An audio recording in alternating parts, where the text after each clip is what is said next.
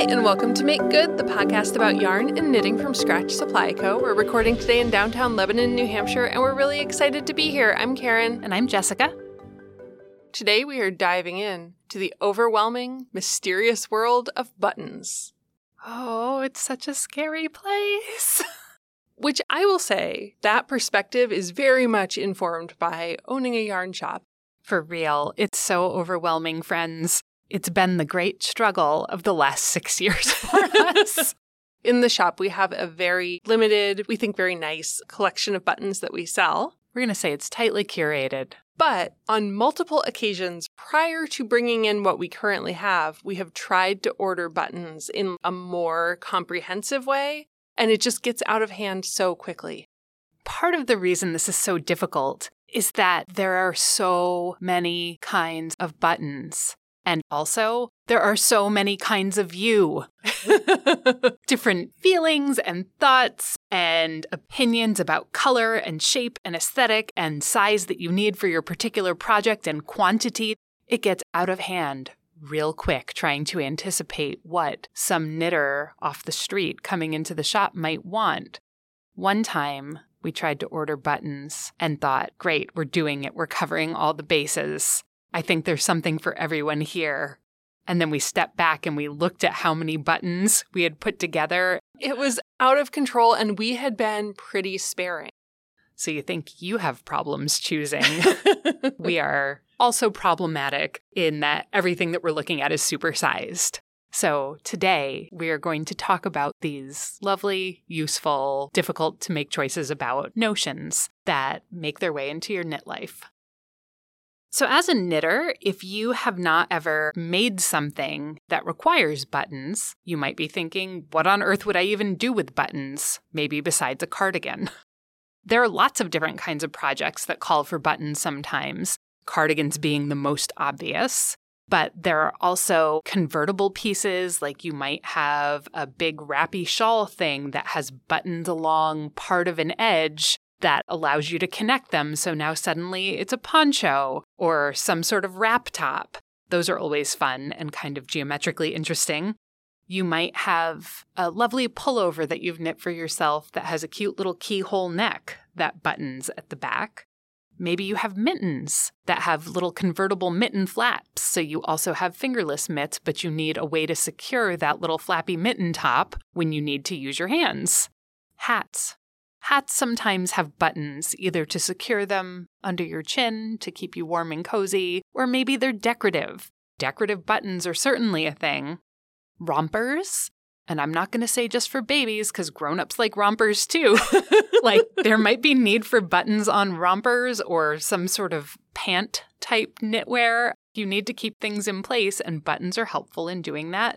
And there's probably a whole bunch of other types of projects that require buttons too that I'm not even thinking about.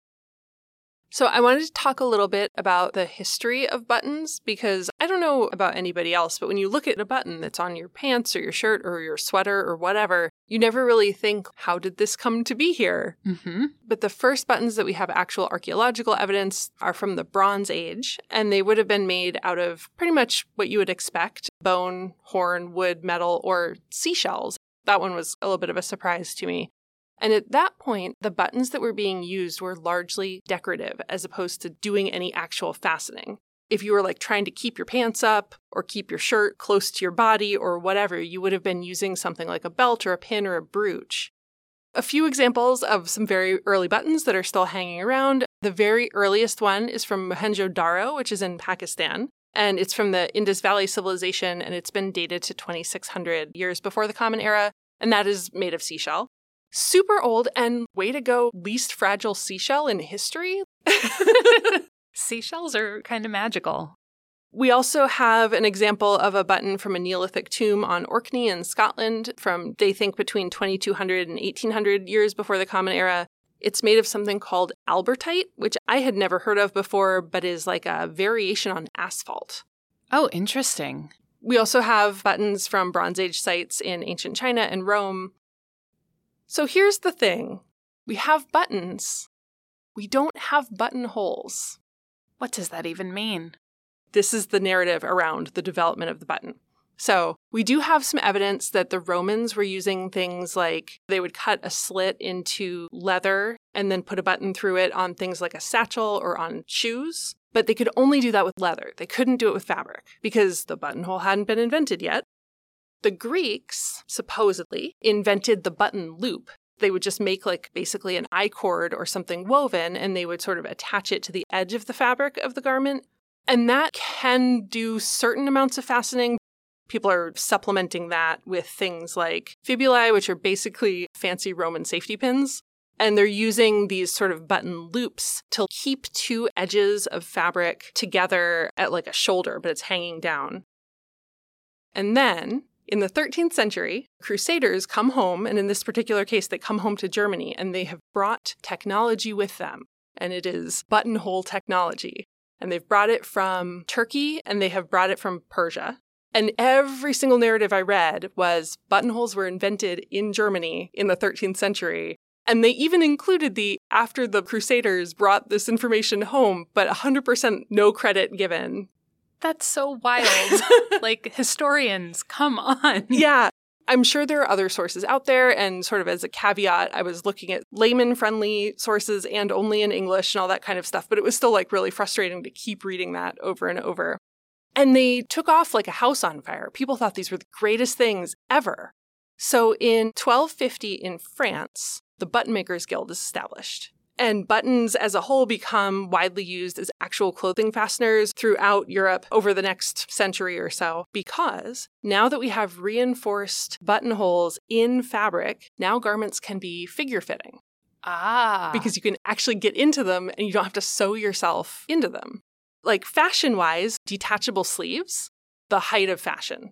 Oh, Because you could button your sleeves onto your. I'm just having flashes of when I was in high school and those pants, those really ugly plain pants, were popular where you could zip off half of the leg.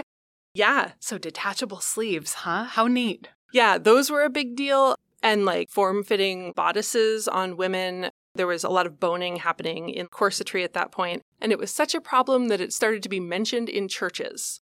Churches were preaching against succumbing to the sins of the button. It's racy stuff. the clothing fits too well and can be Oh. removed too easily. and so now they are functional, but they are also serving a decorative function. So there are a few examples that we've heard of, like King Francis I of France had a very famous meeting with King Henry VIII of England, and King Francis wore 13,600 mostly decorative buttons sewn onto the outside of his clothing. so, like the precursor to sequins is what you're telling me. Yeah, so when I was hearing this, I was like, that's absurd. And then I looked over at my project bag, which is like covered in enamel pins, hmm and I went, oh. In 1620, the first Duke of Buckingham had a suit and cloak that was covered in diamond buttons. That's a look. And also probably really heavy. As per usual, the Puritans ruined everything.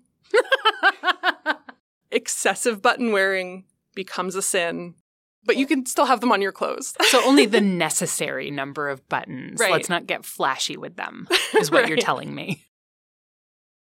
There was something in the 17th century, and please excuse my French pronunciation, that's called La Guerre des Boutons, the War of the Buttons. And that was when a bunch of French tailors had invented a way to make buttons out of thread, kind of like a frog. They had wrapped little thread balls, and you could use those as buttons. And the Button Makers Guild was having none of it. Ah. And they got a law passed saying it was illegal to sell these thread buttons. I'm I don't even know what to think about that. There's like textile notion turf wars happening. And that wasn't enough. Not only is it illegal to sell these buttons and people are going to get fined, they want to imprison people and fine them for wearing them. That's a lot. Yeah, fashion police. It was the fashion police. Ah! Everyone's worst nightmare. Maybe French jail was full of people in thread buttons. Buttons are largely a handcraft at that point. They're like an artisanal object. In the 19th century, we start seeing them being mass produced out of things like bone and metal, and that's where we get Dorset buttons, which we actually learned how to make when we were in Scotland. they would have used like a cross section slice of sheep horn, so just like a very small ring, as the foundation, which is a very interesting way of using all the parts. But they are still being used very decoratively. In the 19th century, everybody started wearing these little, like pearl shaped black jet buttons all over the outside of their clothing because that is how Queen Victoria dressed herself when she was in mourning after Prince Albert died. And Oh. so just sticking a bunch of little black pearls all over your outfit was the thing to do. Fancy fashion. And then in the 20th century, you start having the ability to do buttons with molds and things like that. So we start seeing a lot of things that we would maybe expect to find in a shop, like the picture or novelty buttons. And that's where we are. I bet the introduction of plastics in general kind of rocked button world as well, right? Oh, yeah. Because you can kind of do anything. You definitely can. And no one will put you in jail for it, probably. No, let's let's hope not. well, that's super interesting. We as knitters today, as contemporary button knitters, have a lot of choice. And you can tell, it's kind of evolved and changed. If you have people in your life who have button collections, or you yourself have one, you might have some really old, interesting pieces available to you. If you don't have a button collection, now is the time I'm going to suggest that you start one because everybody loves a button jar. I was going to say step one is getting one of those cookie tins. Oh, the Danish butter cookie tin. Yep. you have to eat all of the Danish butter cookies Mhm. and feel joyful. No more cookies. You know, this cookie eating very emotionally draining. And then once the tin is empty, you just start plunking buttons in there. and I mean this seriously. If you are out and about at like a fiber event or some sort of artisan fair or a cool vintage shop and you see buttons that you love and financially you can, grab those buttons. Because if you don't, you will never find them again and they will haunt you Yes. because the next project you make, those will have been the perfect buttons for it, and you won't be able to get them. So just set yourself up for success and start collecting the beautiful pieces that you find when you're out and about. Another thing, speaking of collecting and being prepared, is that if you are going to knit a project that will require a button, particularly a functional button, make some sort of note to yourself. Could be on paper in your little project notebook, or it could be in your phone, but just somewhere keep the information that lets you know what size button the pattern designer recommends for your project. Because if you are anything like me, you have definitely knit a cardigan, and some number of years later, that cardigan still has no buttons. Yeah. Sometimes the buttons just don't happen for me. But if I had access to information about what size button I needed for a project and I were somewhere where I had access to buttons that I liked, I could quick reference that and say, oh, I need 5 eighths of an inch buttons for that reunion cardigan that never got buttons attached to it. I'm going to get these because your buttonholes are the size that they are once you've knit them. One more thing that I would like to give you as the little tip about buttons before we dig into some nuts and bolts of using them in projects is remember, buttons are not forever. And what I mean by that is sometimes you choose buttons for a project and you wear that project for a long time and then you're bored. These are some tired buttons. I'm just not feeling this anymore. You know what? Don't neglect that sweater. Don't stop wearing those fingerless mitts. Get out your little snips and cut those buttons off. Stick them in your button jar and go mm-hmm. find some new ones. It's like a super easy, quick way to give your well loved projects a glow up, a makeover. It's the equivalent of swapping out the hardware on your kitchen cabinets. Sometimes you just need a new drawer pull to make your kitchen life so much better. Okay, knitter friends, you're making a project and you need to choose some buttons. Where do you even begin? One might wonder. You hope that your local yarn shop has done a more selective job than we did at at least filtering out some of the options for you. Your aesthetic options are endless. There are so many choices, and this is where your spoiled for choice quandary stems from. So many colors and shapes, you kind of need the size that you need. But beyond that, you could kind of go in any direction. Material is a good place to start. Karen mentioned lots of materials in the history corner, but a lot of those materials are still available today. You can get buttons that are made of wood. Bamboo buttons are popular. Plastic buttons are ubiquitous. You can get buttons that are made of leather or bone or antler. We learned about seashell. If anyone comes across asphalt buttons, buy them. And let us know. Yeah, but I'm putting a question mark at the end of that sentence. there are also porcelain and ceramic, like stoneware style buttons, and metal buttons as well. Thinking about what type of material you want your buttons to be is not just an aesthetic choice, because that material will impact your project care. Some of those materials will require that you hand wash your garment that you might have otherwise been able to put in your machine. For example, I think that if you have a ceramic or porcelain button, it's hand wash only forever. Even if you get told they're machine washable, the water is not the problem. It is the clunking around right. of the actual button itself inside the metal basin of your washing machine. So you run a really high risk of cracking and breaking those buttons. You can definitely block your project. For sure, they can get wet, but don't throw them in the washing machine where they're going to get plonked up against the side of the metal. Don't put your ceramic buttons in the rock tumbler.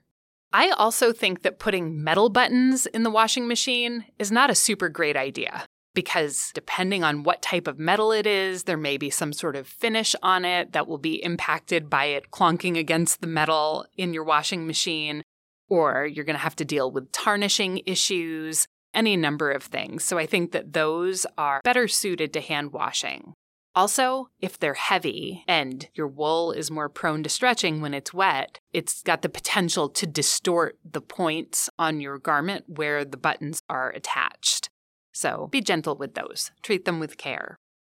Other materials like wood or bamboo or plastic, bone, antler, those things can get wet and they're not going to have a lot of impact either from the water in the washing machine or the metal drum. They're probably okay to machine wash if your wool or other yarn type is washable. But hand washing is always the most gentle option for all of your hand knits. Another thing to consider when you're looking at those materials is is this button going to be heavy? Maybe one button on its own won't be too heavy on the sweater, but if your sweater calls for 10 buttons, yep. it might be a lot. You might need a more lightweight option for closing that. You don't want your fabric to sag and stretch. You don't want hangy droopy buttons. It's just kind of sad. And on things that aren't cardigans, too. If you were using it as a fastener for like a shawl or something like that, you're going to end up with that part of your shawl always falling off your shoulder. It needs to fit into the ergonomics, weight balance of your finished project. Needs to complement your textile. That's right. Another thing that I implore you to consider is can you get more of these buttons? Why do you ask? because irreplaceable missing buttons are the saddest buttons. and often you have experience with them when you only get the exact number of buttons that you need for a project. So if you need six buttons for your romper, maybe get 7 Mm-hmm. That's why dress shirts have extra buttons sewn in down at the hem at the bottom of the button band so when you inevitably pop one off in the subway and they go flying in between the platform and the train and you cannot retrieve it, you can just put a new button on and it will match the ones that you already have. So now that you have thought about some things as you've chosen your buttons for your project, I would like to bring us to a controversial button issue.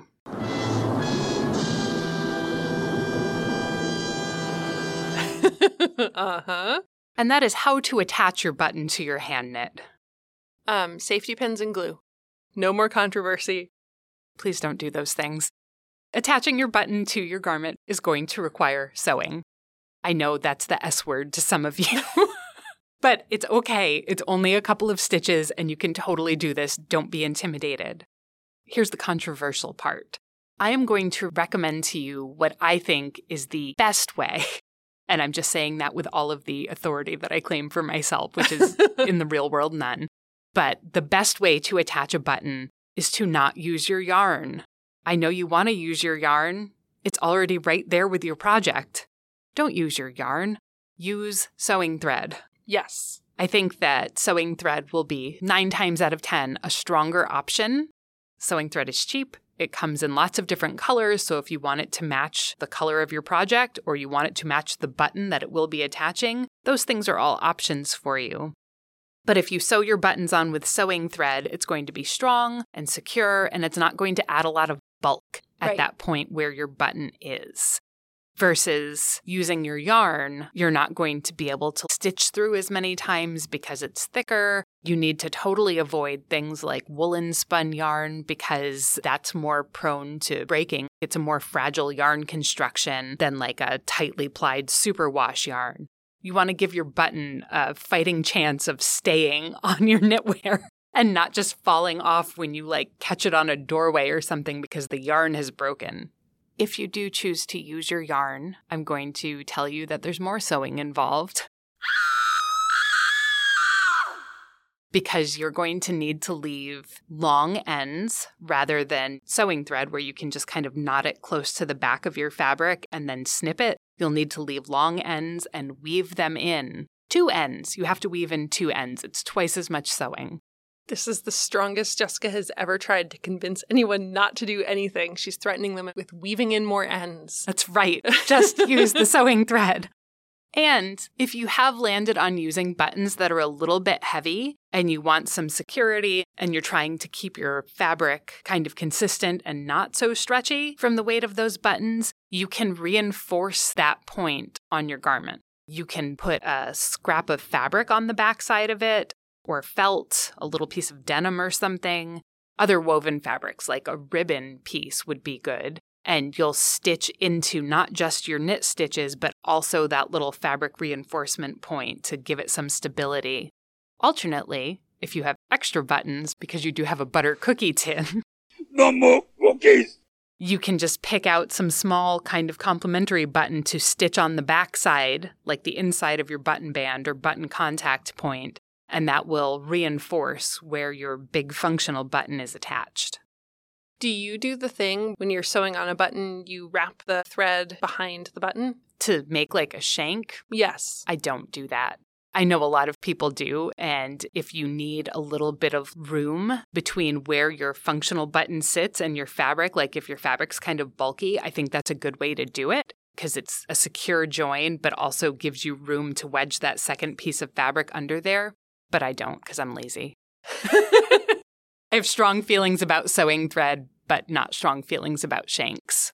I like to use shanks with my buttons. I felt like that was one of those things I didn't know about for a long time. So you would sew buttons on, not even necessarily knit stuff, just like the button fell off my pants and you're sewing it back on and you're like, it's never really the same. And it was because I was small handwriting tension sewing it to the fabric. And then I was like, this is super annoying to try to actually use as a button. That might be the thing because I don't have the small, tiny handwriting. My stitching, whether it's hand stitching or knitting, tends to be a little bit less intense. So, what if you want to fasten something and you just don't want to use a button? If buttons are not for you, what do you do? there are alternatives. You have other options. So, first of all, not everything that says it needs a button actually needs a button. You could just let that cardigan or shawl or whatever live its life being free and unencumbered. Alternately, you could use things like shawl pins. Shawl pins are great ways to wedge pieces of fabric together. There are also notions, accessories made by people in the industry that are specifically for securing hand knit sections together without the impermanent permanence of a button. There's a designer that you might be familiar with. It's Jul Designs, and she makes great shawl pins, but also screw in closures are what she calls them. And there's a lot of leather and like heavy metal rings involved and little blunt screw points so you can attach sections of shawl or laps of fabric kind of in any configuration. You can take that rectangle wrap and turn it into a convertible piece because the peg, the actual screw post itself, just fits in between the stitches of your knitting and then is secured on the back side. And as long as you can unscrew it, it will come right back out. Those are really smart, and it's one of the things where knit fabric has kind of a leg up over machine milled sewing fabric. Your knit fabric does have a bunch of tiny little built in potential holes all over it. Mm-hmm. Secret buttonholes. There's also another Notion accessory designer. They're Canadian and they're called Purl and Hank, and they make holeless buttons. These are a little bit differentiated from the screw in closures, though they work with a screw post because they aesthetically look like a button. It's just like a flat circular leather piece that the screw post is mounted off of. There's no additional hardware aesthetic. But those are really neat, and you could use them with actual buttonholes too if you wanted to. You have many, many options. They're super cute. And another thing that I think people don't think about a lot for their hand knits, and it's kind of vintagey, sweater clips are really fun.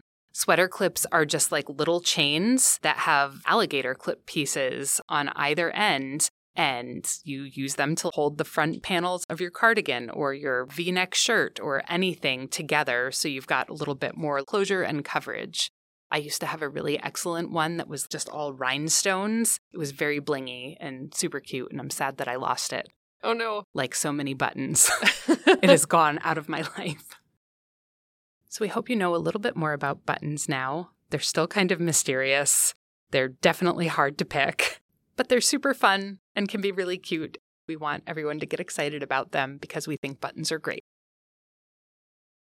So, what's on your needles, Jessica? So I'm still working on my Only Ocean shawl by Sylvia McFadden, and it's coming along swimmingly. He who would pun would pick a pocket.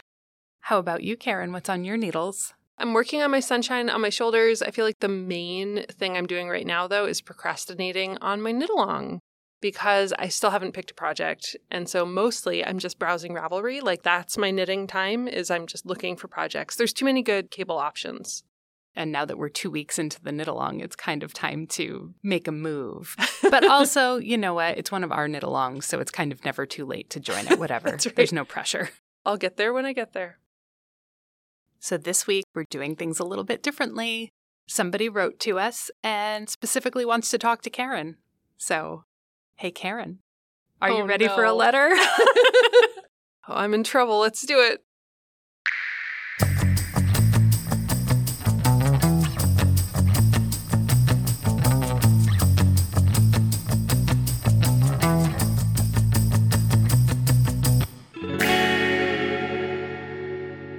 This week, our letter comes from Nikki. Hi, Nikki. I read your bios on Instagram, and I have a question for Karen. I love cozy mysteries too. Oh, hooray! Do you have any recommendations? I'm having trouble finding my next one to read or listen to while knitting. Oh my gosh, yes. Okay. So, if you're not familiar with what a cozy mystery is, it's basically a mystery story. It's usually not going for like sensationalism. It's not like true crime where they're getting into the sort of details of something unpleasant. It's usually a story where often a woman goes to some kind of small community. She's in a village somewhere. It's like the setup to a Hallmark movie. Uh-huh. And often they're themed and often they are series. And everybody in it is pretty likable, usually except for the victim of the crime. They like to kind of help you out in that way. That's a little weird. It's a lot of like characters and characters. And like this woman, she's not a real investigator. She's like an acupuncturist or she's like a veterinarian or something. And then she happens to overhear something. And then she's like gossiping with the postal carrier and she overhears something else that lets her solve the mystery. Oh, wild. Yeah, I really enjoy them. Growing up, I read a lot of Dick Francis books. He's not really a cozy mystery writer, but he's kind of marginal. If you're not familiar with his books, not all of them have held up to time, but he does all of his mysteries set in like horse racing world. Huh. And then Lillian Jackson Braun, who wrote cozy mysteries where there were always cats involved. Cats feel like they fit the cozy theme. I think cats and tea. Yes, lots of tea. Oh, so that's the other thing about a lot of cozy mysteries is there's often a recipe at the Oh. end. All of the ones that I have to suggest, there are audiobook versions as well. I haven't listened to all of the audiobook versions, so I can't attest to the quality of the audiobook. On the ones that are knitting themed, there's often a pattern at the back instead of a recipe. And I think that's really cute. That's pretty fancy. That's appealing. The knitting themed ones, there's a really good series by Peggy Ehrhart, and it's the Knit and Nibble Mystery series, and it's not super romance focused. A lot of these do have that sort of like hallmark, she bumps into somebody working at a tree farm kind of thing. Like, I guess a Christmas tree farm, that makes more sense. That particular series isn't really heavy on the romance, so depending on how you feel about that. There's also a woman named Sally Goldenbaum who has written multiple knitting themed series. There's the Seaside Knitters Mystery Series that's really good, and then the Seaside Knitters Society series, which comes after. Maggie Sefton has another knitting themed mystery series, and it's just a knitting mystery series, is the name. And there are 16 total books in that one. Those are pretty good. I really enjoy them. A lot of them are set in yarn shops. I found one that was themed around crewel work. That's very specific. Yeah. There's also a new one that has recently started. I only just learned about, and it looks really good, but I haven't actually read by a woman named Allie Pleiter and it's a riverbank knitting mystery, and there's only two books in the series so far. And then in non knitter themed cozy mysteries, Alexander McCall Smith is a well known one. The number one ladies detective agency is fantastic. If you haven't ever read that, I will say the mysteries themselves, you've solved it. you're two paragraphs in and you're, you're pretty clear, but they're still really good. And that one does have actually a really charming audiobook version. If you like historical fiction, I really enjoyed the Heathcliff Lennox series by Karen Menuhin, which is set in the 1920s and kind of boops around to some different locations. This is another one I didn't know that it existed. It's by Alexia Gordon, and it's called The Gethsemane Brown Mysteries. The main character in it is a musician who moves from America to Ireland to teach music, and ghosts help her solve the mystery. Very fun. And then, if you haven't ever read Agatha Raisin by M.C. Beaton, it's a very tongue in cheek, self aware Agatha Christie, like set in the Cotswolds. Very funny, really good. I'm going to link all of the series that I mentioned in the show notes. They're so cute. They're just fun. Yay! Thank you for that question. Well, one last thing before we let you all go. We are two weeks into our summer knit along, and it's almost summer. so like a week away from summer. And we are knitting cabled projects. It's exciting to see the things that are cropping up on Instagram. We love following along with you. You should keep posting pictures and remember the hashtag that you need to be using so we can see them is hashtag make good cables. Yes. We love it. All right, I think that's it for us this week. You can find us anywhere you get your audio podcasts. You can rate or review us to help other knitters find us.